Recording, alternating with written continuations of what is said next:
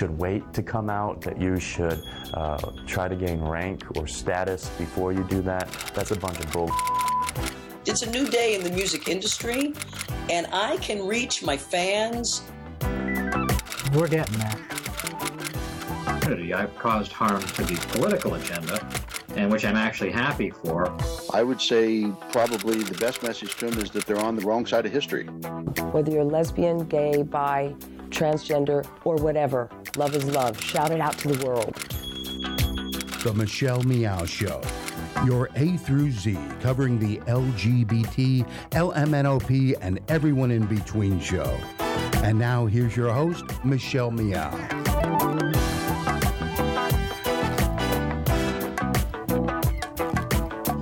Hi, everyone. This is Simma Lieberman, the inclusionist, with everyday conversations on race for everyday people on the Michelle Meow Show. This is where we bring people together from different backgrounds to have a comfortable conversation about race and bring race to the people. I'm so excited about my guest today. One of my guests is our producer, Michelle Meow. And the other guest is another good friend of mine, Kathleen Saadat from Portland, Oregon. What's exciting about this show is we're going to be talking about race, resistance, polarization, and leadership. And we have people across generations. So I'm going to start by having Michelle, uh, Michelle and Kathleen first introduce themselves with about two or three sentences. And because people can't see what you look like, would you tell them a little bit about uh, your cultural background and who you are? So let me start with you, Michelle. Sure, yeah. So I'm Michelle Meow, producer and host of The Michelle Meow Show. I've been doing radio for over a decade and also started doing local television, uh, an LGBTQ inclusive talk show here in the San Francisco Bay Area for almost five years. Have been the board president for San Francisco Pride for the last five years. Well, actually, on the board for three years, board president for two years, going on my third year. And uh, what else? Um, I'm Asian American. I'm, I'm I'm 35 years old. I'm now married. Uh, that's a new change, huge change in my life. And I'm one of five kids to a, a refugee. My parents are refugees from Laos, and uh, my dad died when I was two. And so I grew up in a single parent home in Stockton, California, and now I'm here. Wow, thank you, Michelle. Okay, Kathleen, would you introduce yourself? Yes, I'm Kathleen Saadat, uh, born in 1940 in St. Louis, Missouri, during the time of segregated schooling and buses, etc. Um, I'm one of four children. I moved to Oregon in 1970. Uh, since I moved to Oregon, I've become increasingly active, and the last 40 some years, I've been a trainer, public speaker, activist. I've focused on uh, the rights of African Americans and other people of color the um, uh, gay, lesbian, GLBTQ community, women, uh, and whoever else happens to need a voice if I can provide the voice, if I can provide an authentic voice. Um, I kind of think that wraps it up for me. I'm, I'm, you know, I'm big, I'm black, I'm old, uh, and I am struggling at this point in time with uh, where we go next. Thank you so much. And one reason why I wanted to bring the two of you together is because uh, I admire both of you and I consider you both leaders. And I know that I think it's important that as we move forward, it's important to know history and it's important for older people and younger people to be able to work together and share their experiences and their knowledge. So, Kathleen, I want to start with you. I remember there was a. Uh, the, there was a law that was being that was being uh, voted on in Oregon that was homophobic, mm-hmm. and you were very involved in that struggle, and you were able to defeat it. Would you just tell us a little bit about that law and what you did? What we did. Um, the the uh, Oregon Citizens Alliance uh, proposed uh, an, a ballot initiative that, if it passed, would have deprived all the people in the GLBTQ community from basic civil rights. We would not have been able to hold certain jobs. It even went so far as to say that people who supported us were vulnerable to being fired or being disciplined in their jobs. So we couldn't be teachers, we couldn't work with children, we couldn't work with older people, etc. What happened was uh, a massive organizing. Because this law, as I read it, was an introduction to a fascist state, uh, because it it deprived people of their rights, put them into second sec, second class citizenship, and left them there. No means for uh, getting out of it. It became an international uh, uh, issue, and people came here from uh, England, from other parts of the world to see what we were going to do. What happened was we organized, and we organized um, from one end of the state to the other. That was not without problems, and all the issues that affect the broader uh, society also had an impact on this campaign there was a, a split between the, the urban and the rural. The people of color had to struggle to get a face in the campaign.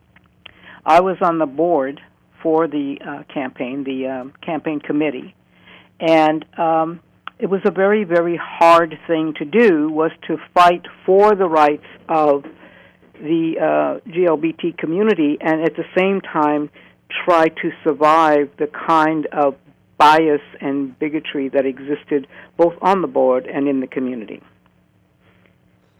Do you want more? Yeah, would you say something about that, about the bias and the bigotry? Well, I think it's not intentional. It's just how it is. It's how people think.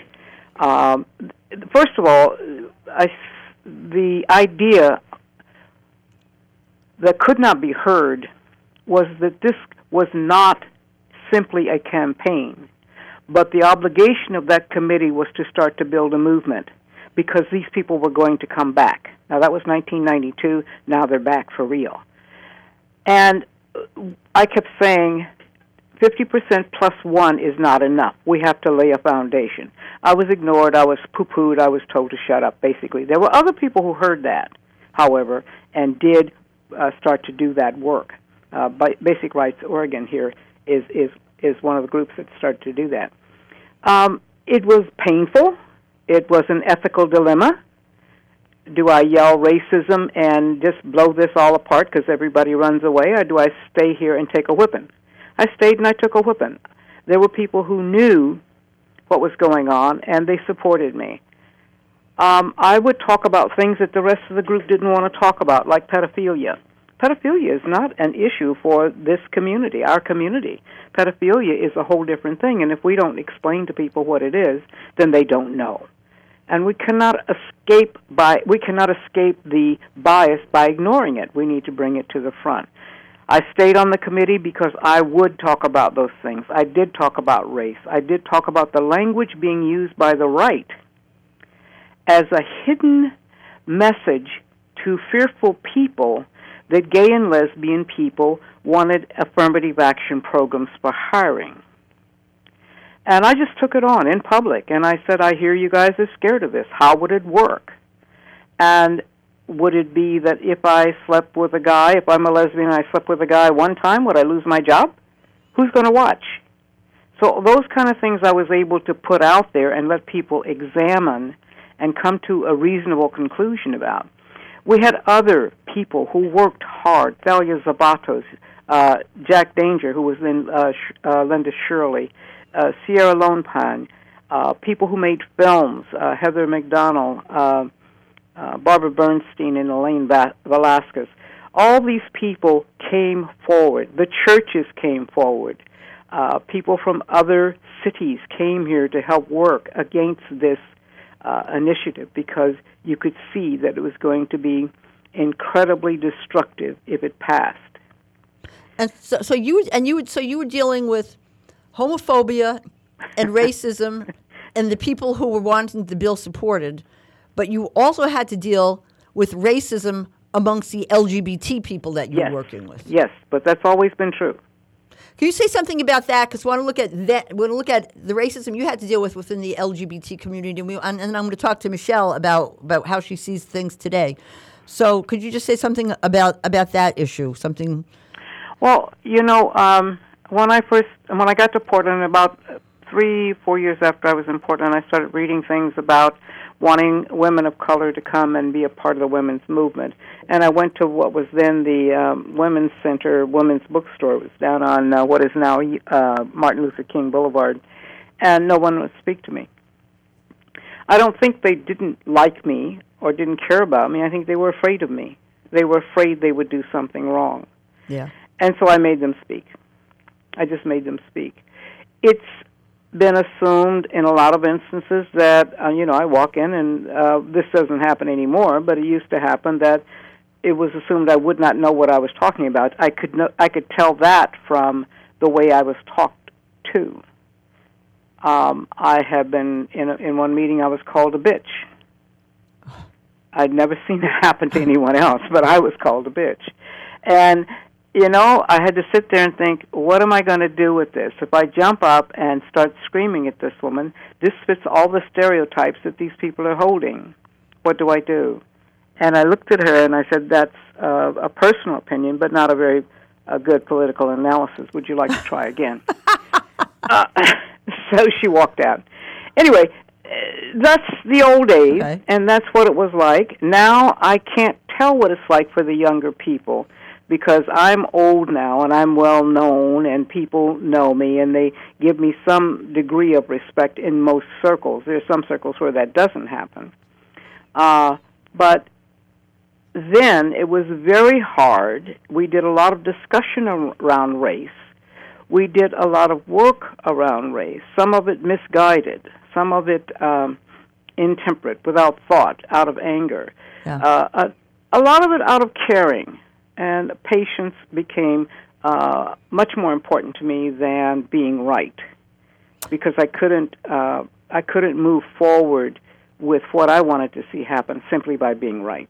Yeah, I always say that. Would you rather have results to get or, or be right? And I rather get results. Yeah. So yeah. Michelle, let me let me let me ask you now, what's it like for you? Um, because I consider you a leader through media, and also being president of Pride, and everything that you did to bring people together to support marriage equality. Well, I mean, I, I want to be honest here. I don't look at myself as one of the major activists who were involved in the marriage equality fight. Those credits go to people like Edie Windsor, Kate Kendall, uh, uh, the guys over at GLAD, or you know all the plaintiffs. I mean, Yeah. those types of people. You have to understand that I came out in 2000. I came out in San Francisco. I came out for college, and then I came out as a lesbian. And so I am part of the generation that has reaped the benefits of those who came before me, those who came out before me, those who sat at dark bars and who had drinks and who socialized with other women or, or men who socialized with other men when it was illegal. And so I walk around with this privilege of not having to uh, experience that type of, of time or that type of violence, uh, what it's what it's like to be LGBTQ in that era. But what I did recognize, even when I came out in 2000, was that being LGBT was different. It was uh, other.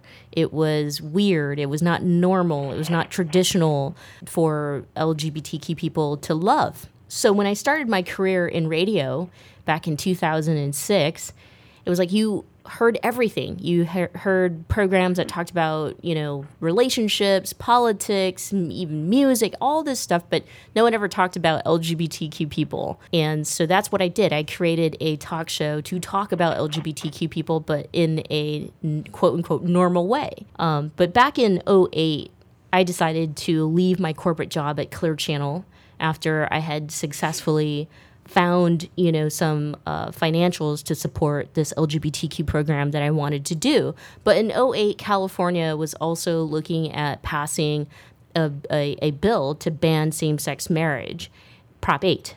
And the way that commercial radio works is they take anybody's money, b- but for the most part, it's all conservative money, right? So Clear Channel is owned um, uh, by a bunch of Republicans out in San Antonio, and so they took a lot a, a lot more money on conservative issues. So I would go on the air and talk about the importance of voting no on eight if you support the LGBTQ community vote no to stop the ban on same-sex marriage, and then we'd go on commercial break and like it, all the commercials were yes on eight. Hmm. And so then for me, it was like, okay, you're young enough where you could walk away now and not be, you know, a sellout to your community and produce this independently, use your own money, find your own sponsors, or you can continue to be a sellout and pretend like you care, or, you know, that would be the facade and continue to take money from big corporations on the backs of LGBTQ rights. And, and, and so that was the day that I decided, like, I'm going to go independent. And the sponsors I signed up are going to be sponsors who absolutely support LGBTQ rights, LGBT marriage, LGBT workplace equality, like whatever those rights are. And pride is one of the only things, in my opinion, uh, in America where we, without even addressing it, like if there was no word for it, we inadvertently or organically have created, you know, intersectionality. There are so many communities who come out um, and and who find commonality all of a sudden, even if their racial backgrounds are different or they're from a different generation. But the commonality is that you're celebrating this uh, freedom of expression, of authenticity, of se- the differences of sexual orientation or gender identity, and it's freaking beautiful. Yeah, I, I mean, and you're not saying, of course, that there is no racism amongst young people or LGBT people today. You're not saying that. No, we haven't even gotten there yet. Like I'm just giving you some background, you know, and and some context. I, even in the marriage equality fight, there were problems there. I mean, I had, you know, uh, those who were older than me who were who had been doing the whole fight since the 90s who said you you got to come out and you got to show the Asians, you know, who you are at that time, I was in a very bad relationship with a woman who was abusive. I was in a, a, a domestic violence situation, and I explained to that person, and I'm not going to name her because she's actually very well known. If you know, you can Google marriage equality, her name comes up. Uh, but but but I felt like pressured. I felt very forced in. It didn't matter, you know, in in terms of like my safety but for her it it it was like it was like this thing where we had to win so bad that even if it cost me um, uh, my own safety within my community, which is different. If you're going to run ads to the general public about marriage equality, like you don't understand the, the differences I face as an Asian American person, not just Asian American, but that you know, I, I grew up in a very poor situation. My, my I have parallel experiences to uh, you know African American uh, communities and and and our relationship with um, you know things like homophobia. Yeah. Um, and and that's just talking about me personally, but I've when we talk about race, I will definitely chime in. I have a lot to say about racism in our community. Oh, thank you, Kathleen. What what do you think are some of the important lessons from your time that you would like to share with people of younger generations now? Whoa. what Well- do you wish you would have done, not wish you would have done? What was the best practice? I think a part of it is um, uh, part part of what happens when you're young is a function of being young and making assumptions uh, about what you know. And so, if I could do it differently, I would probably have done a lot more study before I got into to um, not before I got into activism, but as I started being an activist. I think it's not just history, but it's a way to think about the world. Um, I, you know, I watch now, and I watch, and and I don't know that it's peculiar to Portland, but I watch some of the younger people be angry with people about what they don't know. And that's just a dead end. How can you be mad at people about what they don't know? Then they say, Well, I don't want to teach you. Okay, but you want them to know you have the information, but you're not going to share it. That's a double bind for people. That is not successful organizing. So that's that's a part of it. I also see um, some of the younger people here, anyway, uh, preaching to the saved. Some of them are developing a following that is lacks a critical analysis. Nowhere have I heard a vision articulated in a clear way. As a matter of fact, uh, uh, when Michelle was talking, I thought, yes, I love the idea of intersectionality, but what does it do for us as a movement? How can we use it as a concept to move against racism? It's there. We're there. I was. I mean, I. I early on there were like uh, three what three black women in, in in Portland who were called on for almost everything for a while. Me, Sandra, and Elizabeth. Yeah. And it was like, uh, yes, we're here, and we're not giving up blackness to be here. We're bringing it into the room with us. So that's been going on since at least the late 70s, early 80s, um, and that's in the last century. uh, and we haven't learned how to successfully use that intersectionality as a talking point, as a place to branch out from in terms of the deeper commonality that we have as human beings. Other lessons watch your language. How you talk to people is really important, and the moment that you come off as the know it all, the one with the answer, the one who can report, uh, can you know points to Marx, Lenin, Mao, uh, Eisenhower, uh, Kennedy, whoever as the solution, you, I believe you're making a mistake. I think the biggest thing to learn as an activist is to listen. Because as an activist, and this is my philosophy on it, I'm a conduit. I'm not the driver. I'm a conduit. I'm a collector of ideas and feelings and emotions. I'm a collector of need, uh, information to synthesize, to be able to feed back to both the people who need to move forward and the people who need to get out of the way. I need to be able to say what people want, not just what I want, not just what I think. I don't I don't think that I see I don't see younger people articulating a vision. I see them doing uh, tactics that I cannot identify with any strategy or vision, any mission. It's sort of like, okay, we need to be in the street. Well, what for? Is this the correct tactic to to solve what problem? So there's there's a lot that I think could be learned from older people. Now, my philosophy on that is, ask me a question, take what you can use, throw the rest away. Because I am not, I was not growing up in uh, 2000. I was not growing up uh, in uh, 1980. I was already old in 1980. So I don't know what the world feels like to the young people who are attached to their uh, their iPhones. I don't like mine. I can't find it half the time.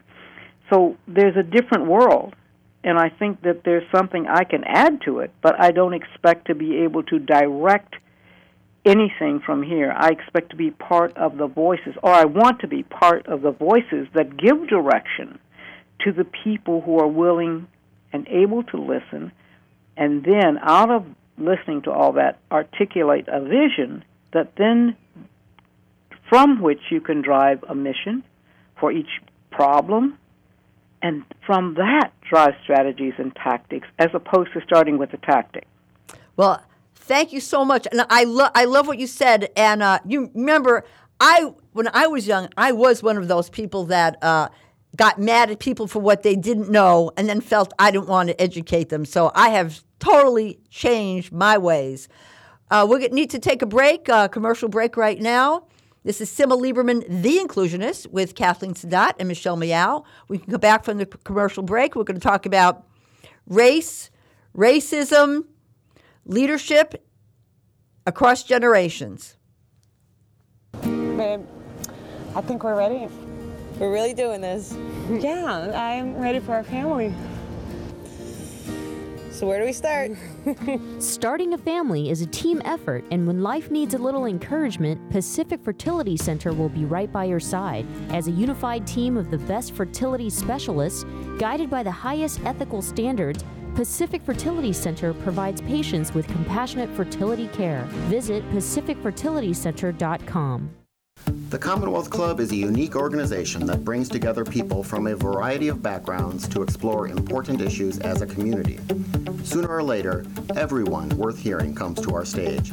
From Marga Gomez to Richard Chamberlain, from James Hormel to Kate Kendall, leading thinkers, activists, politicians, and artists have come to the Commonwealth Club of California. Ted Olson and David Boies came here to discuss their winning legal strategy for same sex marriage. Jason Collins talked about gay athletes. The Sisters of Perpetual Indulgence discussed activism and good works. Actor and director Rob Reiner explained how he got Hollywood behind same sex marriage. Barney Frank described what it's like to be gay at the highest levels of Washington. Healthcare reform to transgender rights, from immigration to gay owned businesses, it's all at the Commonwealth Club. And that's still just a portion of the 450 programs we present every single year, with new programming nearly every single day. Be a part of the conversation. Learn more at commonwealthclub.org, download our free app in iTunes, and join us in person the next time you're in San Francisco. The Commonwealth Club of California puts you face to face with today's thought leaders.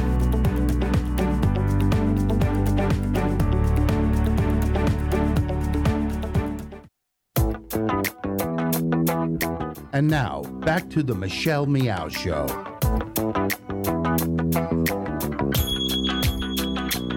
Hi, this is Simma Lieberman, the inclusionist, back from commercial break. And today I have two exciting guests again. I have Michelle Meow and have Kathleen Saadat.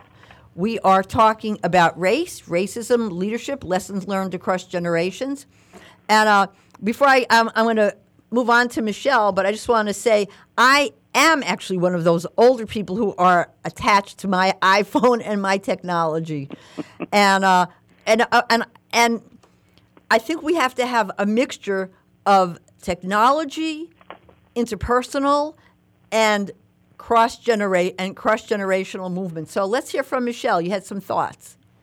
Yeah, uh, absolutely. You know, with with pride, it's just the visibility. It's just to be able to see, right? But it doesn't necessarily mean that we're addressing the issues that we face. And in fact, I would argue that, you know, 47 years later, you're starting to really feel um, some of those issues that I think that our movement, the LGBTQ movement, had failed to address. And racism is at the very, very top. Racism, which goes hand in hand with uh, economic inequality right? Um, and the most marginalized, most vulnerable of our community are the ones who are fighting back within our community. So people of color, uh, transgender women, or the transgender community, um, those in in a lot of ways who didn't necessarily uh, were able to uh, acclimate or assimilate post marriage equality. Let's face it, marriage equality, who is it most beneficial to? People who had tons of money in the bank, really,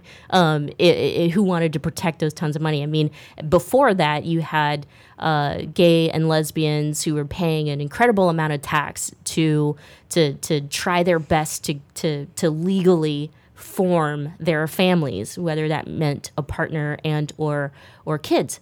Now, when you know we we talk about um, racism and for me being that like i had mentioned right 35 years old coming out in the year 2000 being able to reap the benefits of those who came before me having an extreme amount of privilege uh, even as an lgbtq person i i didn't know how to articulate some of the oppression that i was feeling. I just thought that that's what it was. And it wasn't until college when i took a uh, a black studies class and the professor had asked me who you know i'm i was one of three people who were not black who were taking the class you know why are you in this class?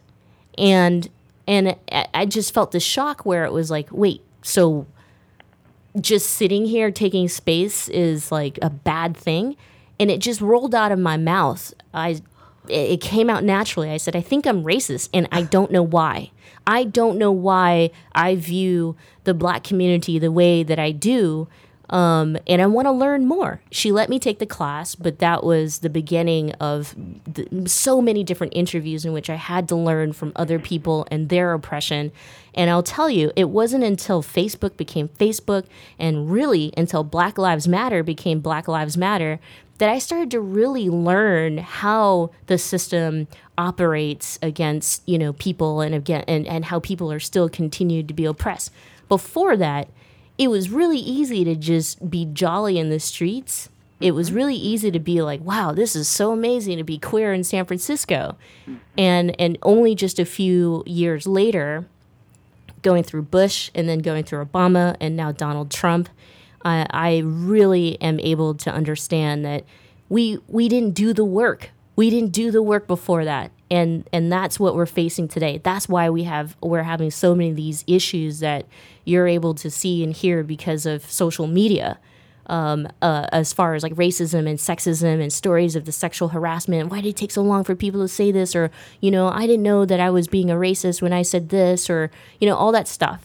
Um, so I don't think that it's a new sudden phenomenon. Like, I would never, ever, ever portray that now in our movement to say like oh well these issues now we're, we're just addressing. And in fact i would argue that the people that i that i thought were you know mentors or leaders in our community and they are and they are but they were able to do things like police people's language or uh, you know or or or give us these uh, these types of uh, teachings if you will philosophies liberal philosophies in which at the end of the day, sure, they were progressive, but they were also racist. They were also ways for us to continue thinking that the oppressed couldn't really address these problems. It was better for us to sit back. And I'll give you a great example, and that is Barney Frank.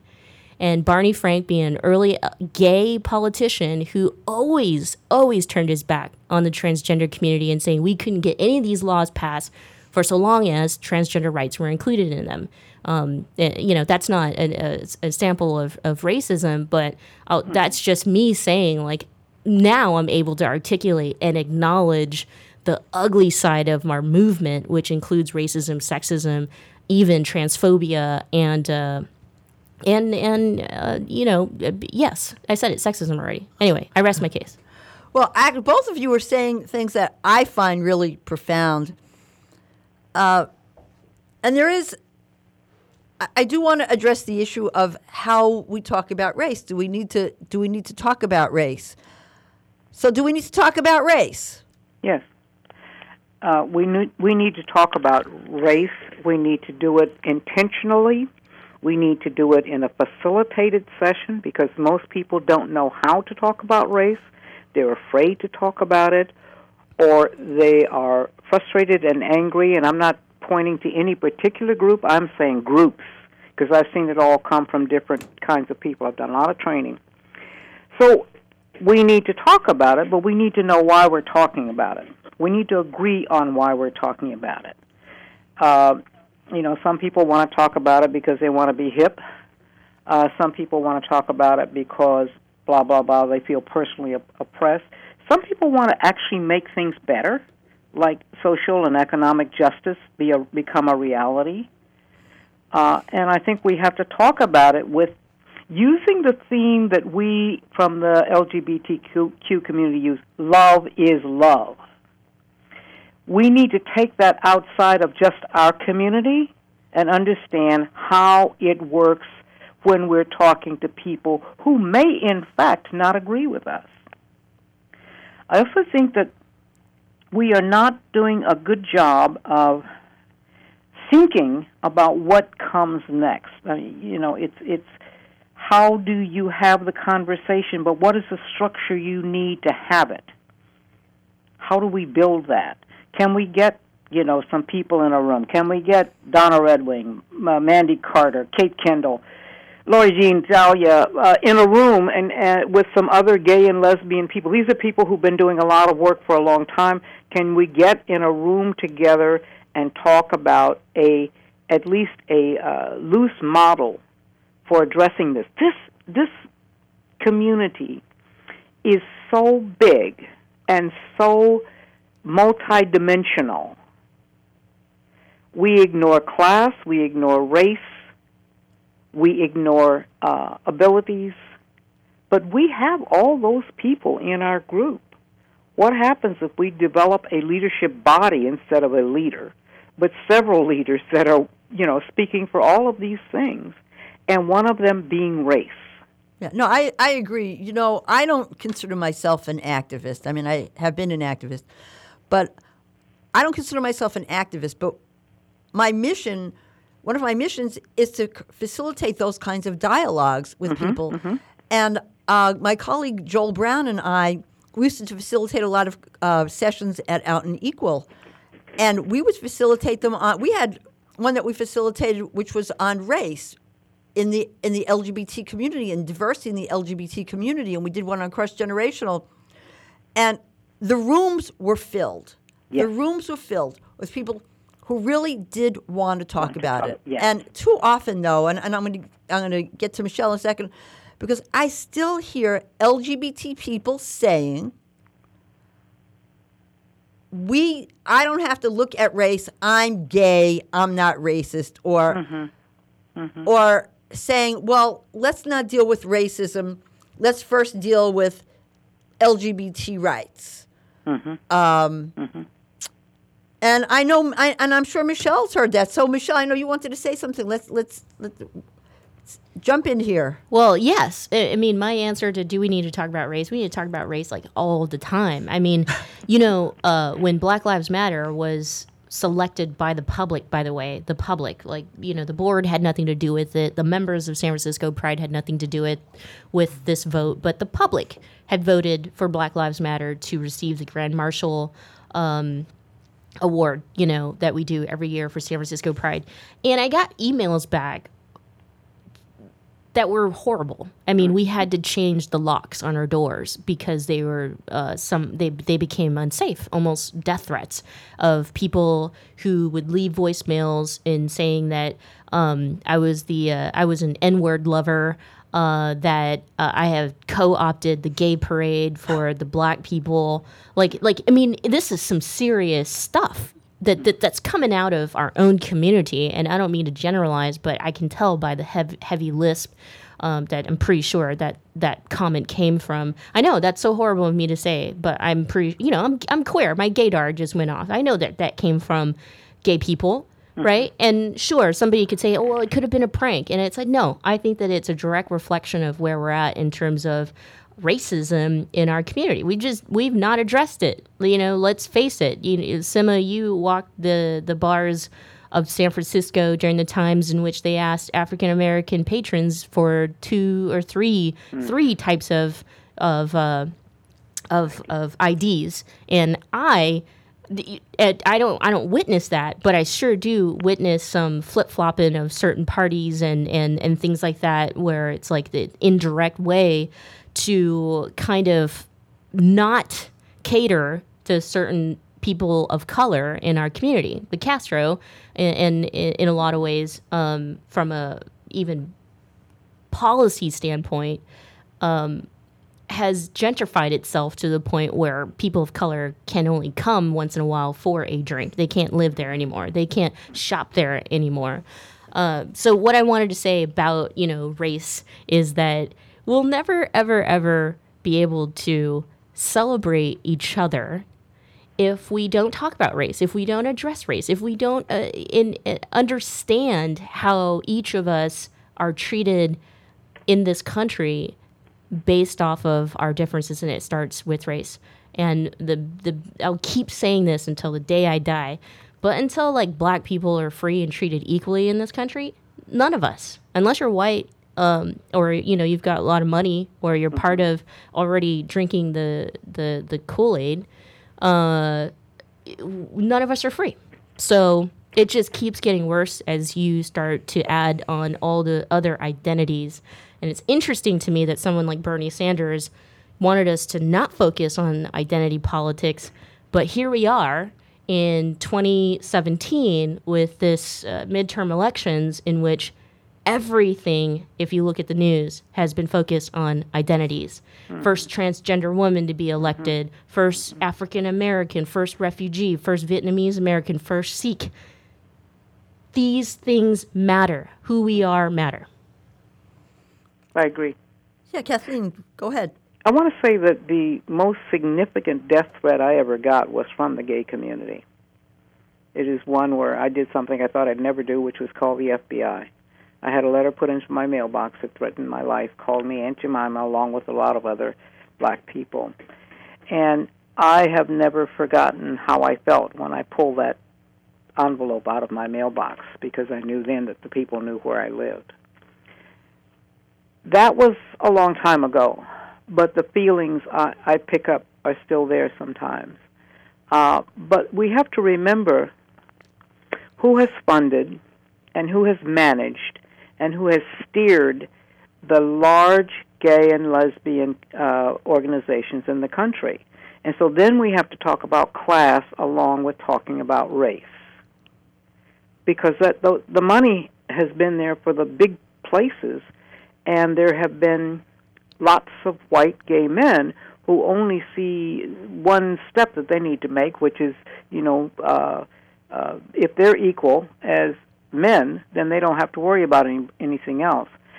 The thing about the difference between now and 40 years ago, 35 years ago, uh, we're talking about pride and, and uh, is there was a true political element to the beginnings of the pride marches here in Portland. And it's been my uh, despair on some level that there's not enough of that politics there, which is where we should be talking about race, where we should be having speeches on people about what this movement, what this uh, great, multifaceted, multiracial uh, movement should be focused on in order to save itself. Not to save me, but to save us. So I think as long as we don't do it, we're at risk. We're at risk of uh, being divided. I don't want to have to choose between being black and being gay, but I tell you what they see first. Then I know what they see second. So uh, I don't want to be put in that box. I'd like for us to talk about it. And and when people say things like, "Well, don't talk about race because we all have to be together as an LGBT community. I'm That's thinking maybe who's the we all? Is the we all Milo, Milo Yiannopoulos? Is the we all Roy mm-hmm. Cohn? I mean, who are the we all? Because being LGBT, being LGBT is not based on politics. I'm gonna I'm gonna go with Kathleen is uh, that the people who don't want to look at race are the people who have a certain money amount of money or power or both. Yeah. Um, and and you know that we t- tend to ignore the class structures, but uh, when Hillary Clinton lost the campaign, I mean it was a lot of us people of color, a lot of us LGBTQ queer, you know, non-conforming, non-binary, a lot of us who are marginalized and whatnot. I already saw the writing on the wall. It's like the best candidate that the, Dem- the Democratic Party can turn out is Hillary Clinton at this point, which in which Hillary Clinton by this time has already done so much damage to some of our other identities before we even came out as lesbians or queer or trans. And to Kathleen's point, you know, race had a lot to do with that, right? And and and after the African American community pointing out the damage that Hillary had done. And so for me, it was like time and time and time again, understand this system, Michelle, is that they'll take your $5, they'll take your dollar, they'll take your $2 or whatever it is, because these are the crumbs that are given to you. And, and you're made to feel like these are your only choices as a queer, nonconforming woman of color um, and who grew up, you know, poor. And we have to, in my opinion, like we need to be as radical, if you want to call it that, to talk about mm. race because the people who don't want to talk about it, who want to silence us, are usually probably the people who want to maintain their power and their control. Okay, and so this takes me to the place of where we make our biggest mistake. We we vote for somebody and we get them in office, and we don't agitate once they're in. Yeah. We don't show up on their doorstep twice a month. Yeah.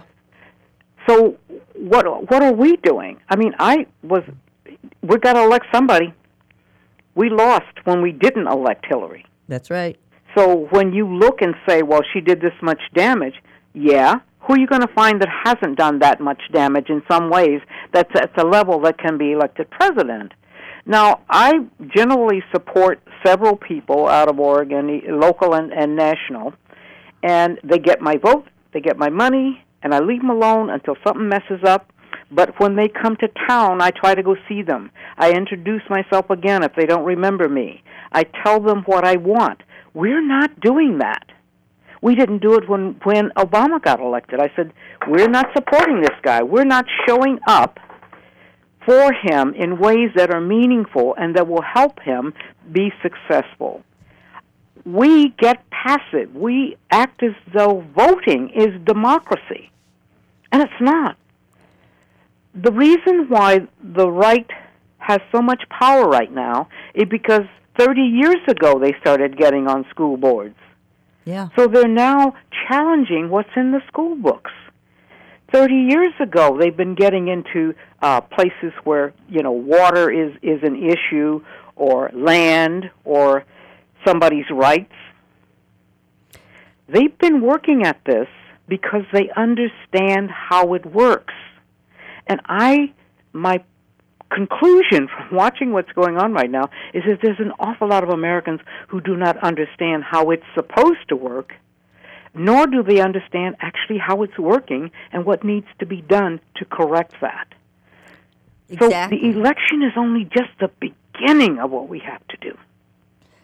And it's one tool that must be used. And when people don't use it, Oh, they are God. giving up power Yes. because they give up being heard, they give up being seen. Uh, we got. I, I'm seeing. I'm seeing the signs. We have time to break for another commercial.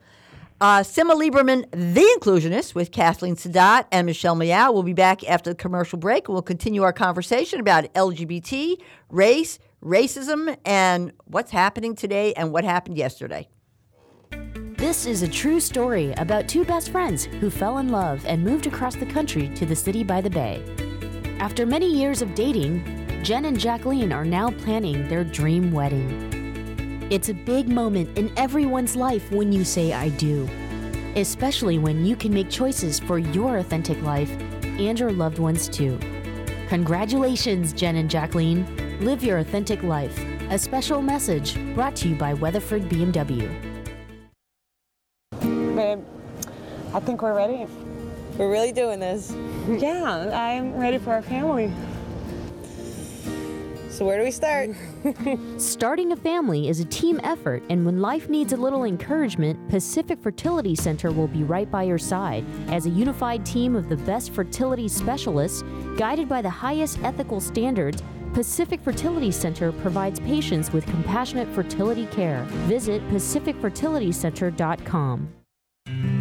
Many nonprofits rely on events to raise money, create space for community gathering, and offer opportunities to network.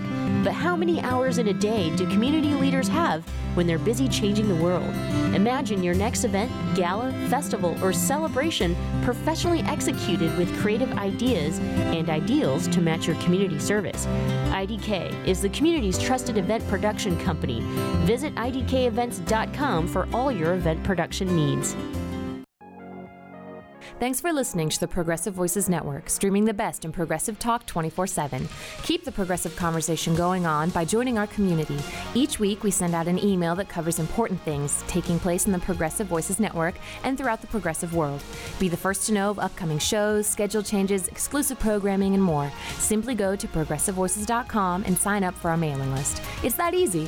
ProgressiveVoices.com. Thanks for listening, and thanks for joining the Progressive Voices community. And now, back to the Michelle Meow Show. Hi, this is Simma Lieberman, the inclusionist, back from commercial break with Michelle Meow and Kathleen Saadat.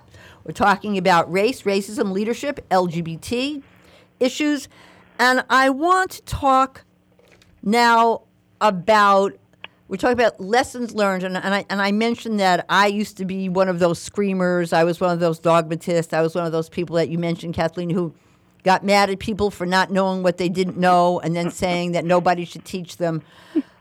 And I look at today, and obviously I'm not like that anymore because I've learned my lesson.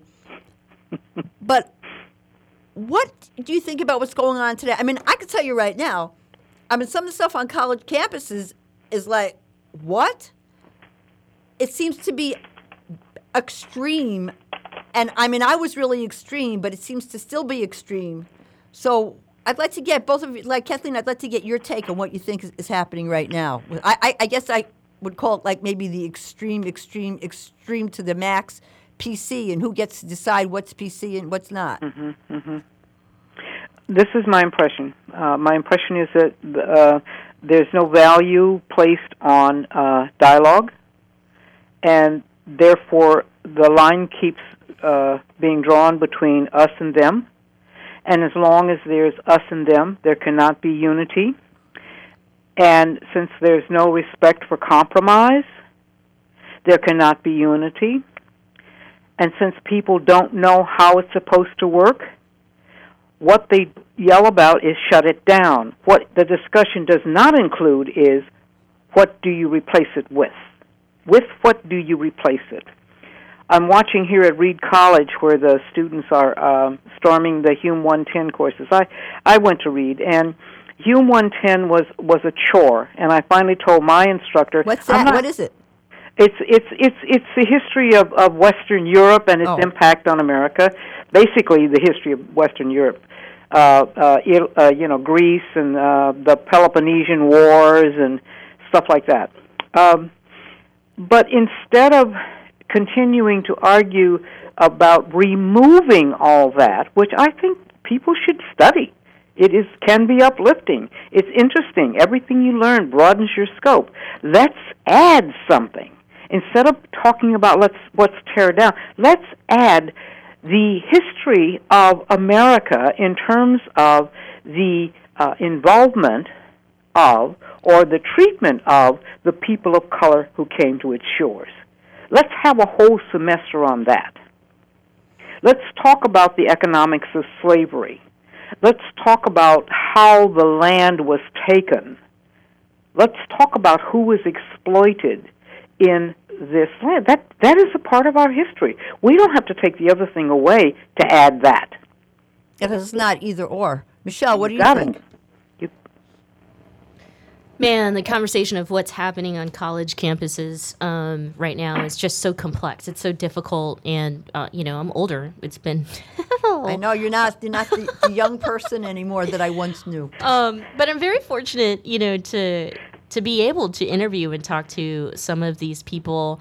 And I, I there's no there's no right answer, right? And and this is just my opinion, but I feel like the voices that are um, you know alt right or these these types of new voices that have popped up uh, are fringe voices, and I think that uh, for the most part, you know, college students, uh, when it comes to ethnic studies, when it comes to um, human sexuality, you know, have progressed a lot further than even when I was taking those courses.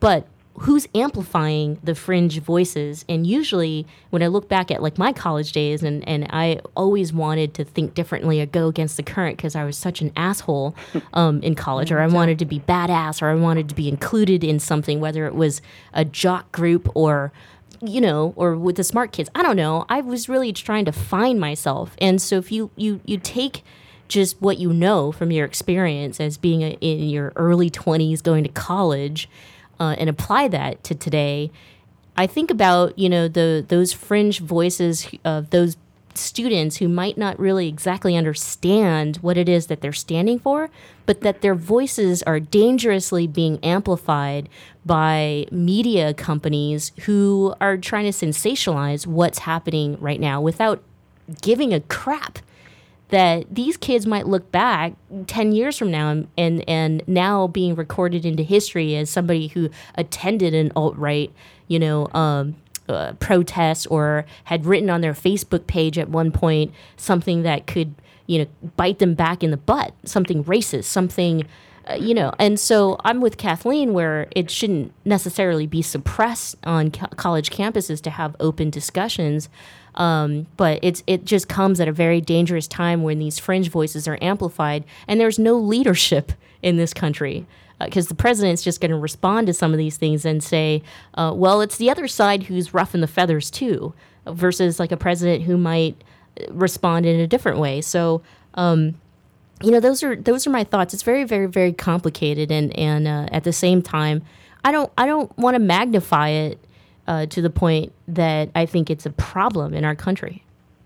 What is it you don't want to magnify?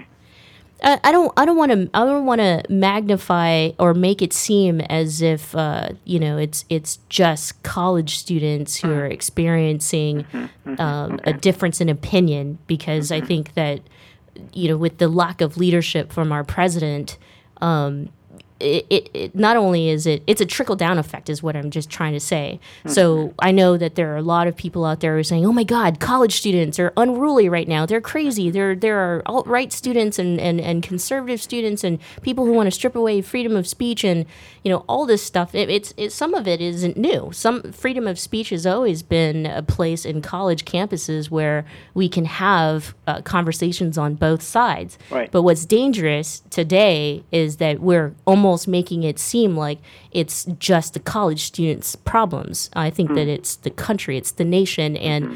let's let's provide some real leaders instead of instead of Ann Coulter or Milo Yiannopoulos who are going to hmm. stand for the freedom of speech. Mm-hmm. What, but what, what about, but what, and what about some of these people who I call extreme social justice people?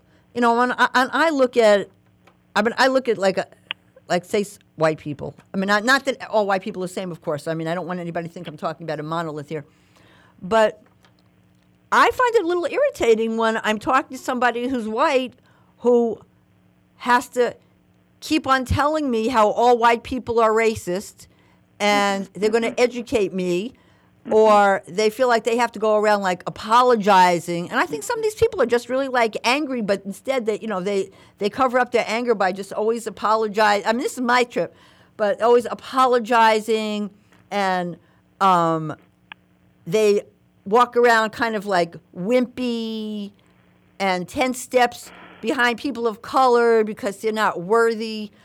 I just don't think that that is going to bring the conversation on race forward at It all. It makes me sick. Yeah. It makes me ill.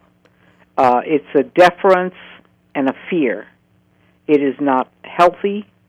It is not whole because these people are sacrificing their own self esteem, their own thinking abilities to an I- a fear of being thought of as racist, or thinking of themselves as racist. Yes, okay, we've got this. We're racist. We're biased. You're you're biased. I'm biased. Everybody is. What do we do with that? I, you know, a part of the one of the things that the other lessons learned in the last some years is recognize the limits of your power. And when people come to me with that stuff, I might ask a question or two. If they're not listening and they don't want to learn, I'm done. Because the limits of my power kick in. I have no power to change this person. They don't want to be changed. They don't want to they don't want to learn. I don't know that you can ever do anything with with that because there are people who I believe enjoy being um subservient in some ways and, and suffering. I think that's a model that some people have for goodness Yeah. is to suffer. So I'm I'm not I can't do anything with that. I think in the main what I'm concerned about is those of us who want to participate in helping them suffer. I'm into let's get as healthy as we can be and move forward together. And I, know, and, and I'm going to say this, and then we're getting close to the end. Where you talked about people, I, I saw a Facebook post where uh, you were quoting somebody else. You talking about why people like John Brown, Michael Schwerner, Andrew Good, Goodman, Abraham Joshua Heschel, uh, Reverend James Reeb, peop white people who've actually put themselves Mhm, on the forefront, Viola Liuzzo, who've lost their lives. Yes. And those are people who are ma- part of the big we. It's a you know, Yes. and and unless we see each other as, unless we could be peers, we really can't move everybody ahead. Well, we and I'll say this about a lot of the African American people I know. They talk as though we got out of slavery by ourselves. We did not have the power to get ourselves out of slavery. We had to work with other people. And there are lots of things that we don't know about history that we assume we know and we draw a clean line, and there is no clean line. There were black people who owned slaves. Somebody was making noise a few weeks ago about Indians who owned slaves. Yes, make some noise about the black people who owned slaves. You cannot have the headset that people had 200 years ago. You can look at it, try to understand it, try to use what you can get from that to move forward. What I know is there's a meanness in the world. And right now it's the meanest I've ever seen it. And we've got to work on getting rid of it. And we've got to do it together.